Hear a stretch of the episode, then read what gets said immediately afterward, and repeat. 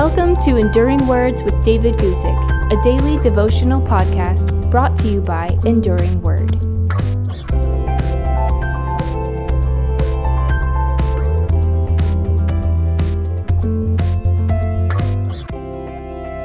Today, I want to remind you to be fruitful. That was Paul's message to Titus in the last two verses of the brief letter that he wrote to him.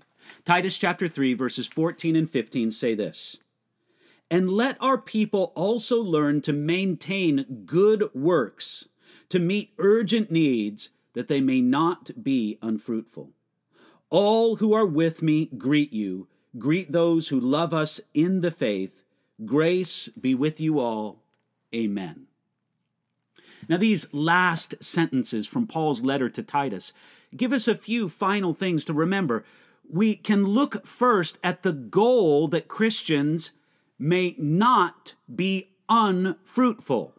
That's a double negative that basically tells us that God wants us to bear fruit as believers. The idea of fruit, or the opposite of it, being unfruitful, here is a poetic way to speak of a Christian life that brings forth good things. It's good for an apple tree to bring forth good apples. And it's good for a Christian life to show the fruit of the Spirit described in Galatians chapter 5. The fruit of the Spirit is love, joy, peace, long suffering, kindness, goodness, faithfulness, gentleness, self control. Here, Paul says that we will not be unfruitful if we maintain good works and if we meet urgent needs. This gives us the opportunity to show forth the fruit of the Spirit. It's good for Christians to do good and to do good in Jesus' name. We should not only start doing good works, but we should maintain good works. Keep on doing them. We should look for urgent needs and try to meet them in the name of Jesus. Now, this is another way that the wonderful letter to Titus encourages us to do good and to show the reality of our faith through such good works. We also see another way that the message of Paul and the message of James were not in contradiction, and that Paul also believed that real faith would show in real life. In the last verse of Titus, we are reminded of Paul's warm relationship with Christians all over the Roman Empire. He sent a greeting both to Titus and to the other Christians on the island of Crete. In this, notice this line greet those who love us in the faith. We should be grateful for the people in our life who love us in the faith.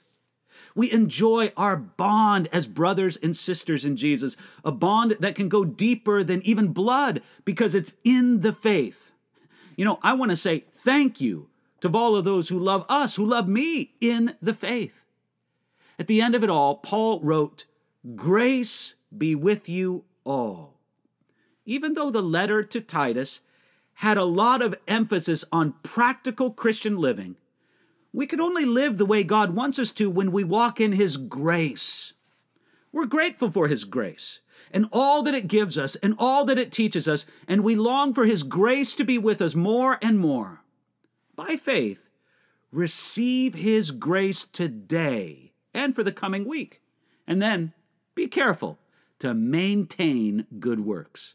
You can think about that and live that out today. Thanks for listening to Enduring Words with David Guzik. For more information about David's ministry, visit enduringword.com.